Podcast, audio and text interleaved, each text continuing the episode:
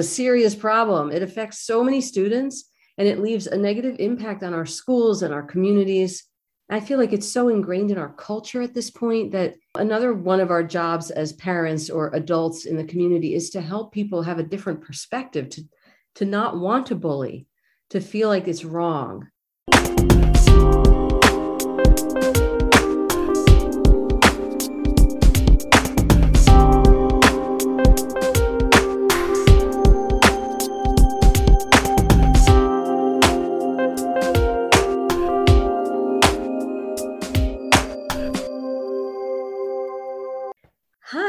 Welcome to the Shrinks After Hours, our psychology and social justice after hours podcast, because it's the last Tuesday of the month.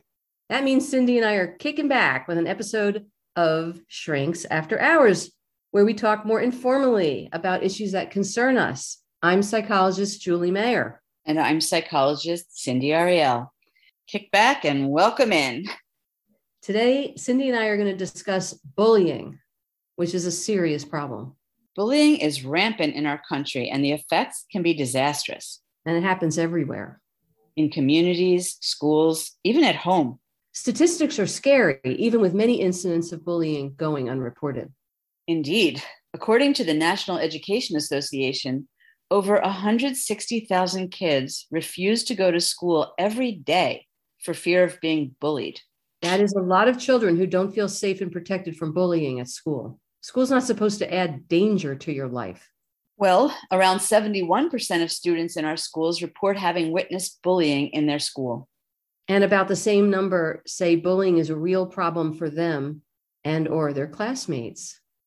Yeah, the majority of bullying occurs at school during recess or after school and on the school bus, but it also happens anywhere kids interact unsupervised. Yeah, including at home, between siblings, in the community where kids hang out.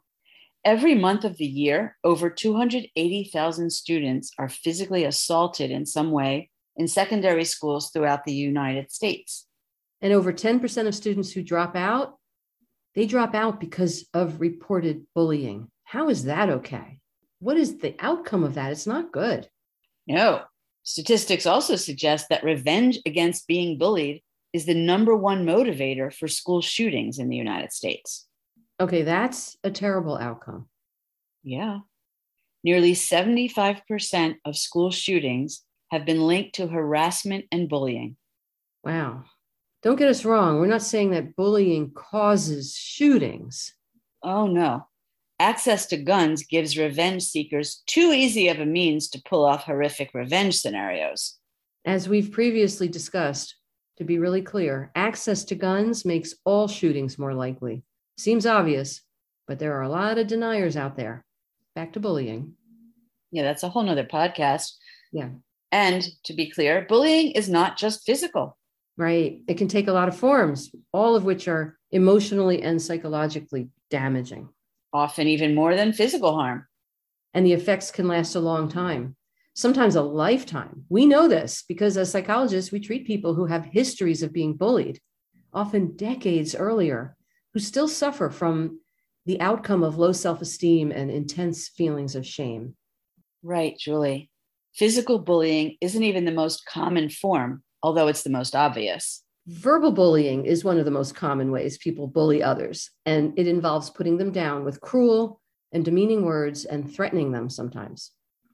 Yeah, it includes name calling, racist, sexist, or homophobic remarks or jokes, sexually suggestive comments, or abusive language of any kind. When a child or anyone is afraid for their safety, they're not able to focus or function normally. It's just the way our bodies work. We go into fight and flight. You know, we, we can't focus. It impacts people in so many ways. People might become moody, anxious, withdrawn, struggle to focus. You might see a noticeable change in appetite. They might start spending more time alone and even become antisocial. Right.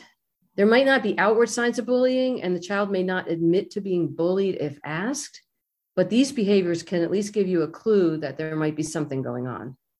Another way to bully, social bullying, involves excluding someone from groups or spreading rumors and stories about them and generally alienating them from positive social situations. And I imagine that this one's a bit more common among girls than boys. That's true, Julie. Also, contrary to popular belief, cyberbullying, which is bullying that happens online, is the least common type of bullying, even though there's so much of it. And it can be just as damaging as all the other forms. And, you know, people can cyberbully 24 7 anytime they feel like it mm-hmm. with text messages, pictures, video clips, emails, instant messaging, websites. They can doctor things to make them look terrible. They can do all sorts of things now. And they can do it anonymously very often so that there's really hardly any risk at all to the bully. Yeah. So dealing with all this, dealing with bullying, really needs a multifaceted approach. Kids can learn about bullying from all perspectives, from the bullied, the bully, and the bystander. Each are relevant to bullying. And they all have a unique set of problems and perspectives that could be explored and addressed. Generally, children who are bullied often have one or more risk factors that include that they're seen as different from their peers in some way, whether that means they're overweight or underweight, shorter, new at school, they wear different clothing. Or maybe they're shy or awkward, or they're perceived as weak and not really able to defend themselves. Or they're depressed or anxious or have low self esteem, or they don't have a lot of friends, or they don't get along well with others, or are annoying or provocative in their own right. Yeah. I mean, and the bullying does not make that any better.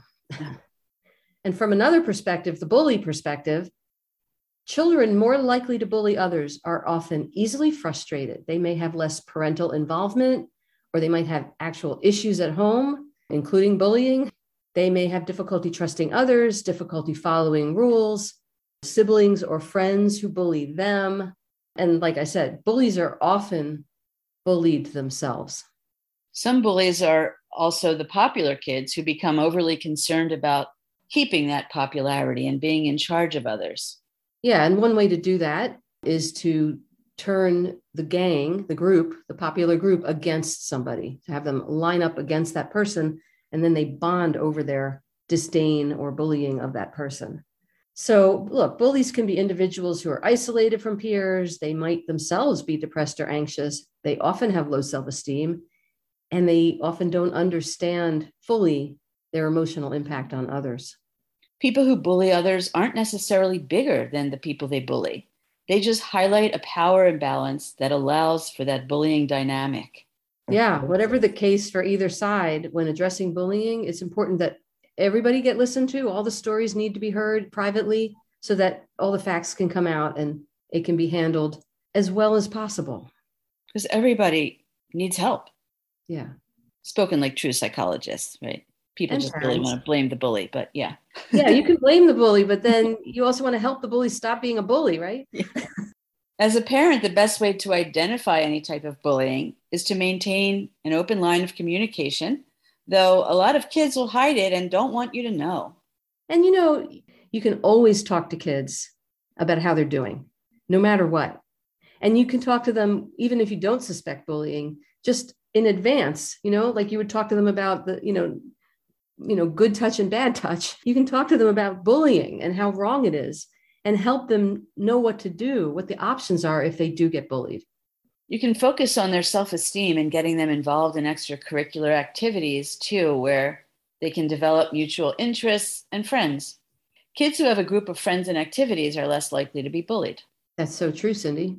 If you think your child or student is being bullied stay calm because you need to listen and you need the communication lines to stay open. And you want your kid to trust that they can talk to you and that you're not going to go crazy just try to listen without interrupting without passing judgment talk with your child about the options and let them participate in the decision making about what to do otherwise they'll feel bullied by you too i hate to say this because there's so much put on teachers and school staff already right now but they do have to be ready to step up and understand bullying and the various perspectives and how much devastation this can create all around.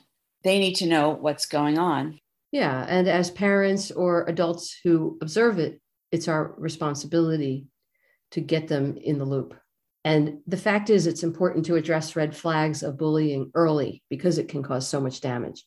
If you don't, it gets out of control. And once the damage is done by bullying, it takes a lot of effort. Like I said before, people could be in therapy 30 years later. It takes a lot of effort to undo it. True, Julie. Bullying should never be ignored, and concrete actions have to be taken to prevent it before it starts and stop it when it happens. Ignoring it can lead to tragedy, with students sometimes hurting themselves or even killing themselves or others. This also involves the culture at school, as well as engagement with parents and the surrounding community, including mental health specialists and other neighborhood resources that can provide counseling or other activities to help or inspire. Bully, bullied, and bystander should be able to speak in private and not be forced into some sort of fake handshake to make up immediately after an incident. That doesn't work and it doesn't prevent future bullying. No, any bullying that involves sexual abuse or any kind of physical injury has to involve professional help right away. You can't ignore it, or it's likely to continue or get worse. Oh, absolutely true with sexual abuse. You know, any incident means the person needs to get help. Otherwise, it always has an outcome later. It's really awful. Bullying is a serious problem. It affects so many students and it leaves a negative impact on our schools and our communities.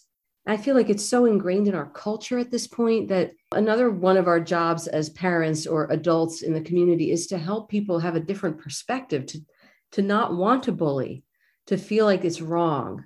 We are the community, it takes all of us. But if the issues get addressed, then bullying can be dealt with way before it becomes tragic. It does involve dealing with our whole culture. Yeah. Preventative education, support services, open lines of communication in families will start to change our culture, and all of it will help prevent or cope with bullying. Yeah, it's like in our culture, bullying is seen as a, um, in some ways, in some parts of our culture, as positive, like it's a strength. And I hate to say this, but having had the previous president in office was sort of a support of bullies because he acted so much like a bully. He was the president of bully culture. Yes, and he opened up the the lines of communication for all the bullies, and and he made it okay to be a bully. Not only okay, we had it before that too. We definitely had it before that. I just feel like he made it worse. So our job is to undo the damage he caused by being such a bully. He unplugged the bully dam. Yeah. and just like in the oh schoolyard, when a bully bullies somebody, you know, you have to make an effort to help that person who's been bullied. In our culture, same thing. We have to help heal the culture from that bullying that we had in office. Indeed. Yes. For more information on bullying, you can check out stopbullying.gov. And you can also go to cfchildren.org backslash resources backslash bullying dash prevention dash resources. Thank you. And thank you for listening. You can find us at shrinksonthird.com and follow us on Twitter, Instagram, and Facebook at Shrinks on Third. Till next time, take care.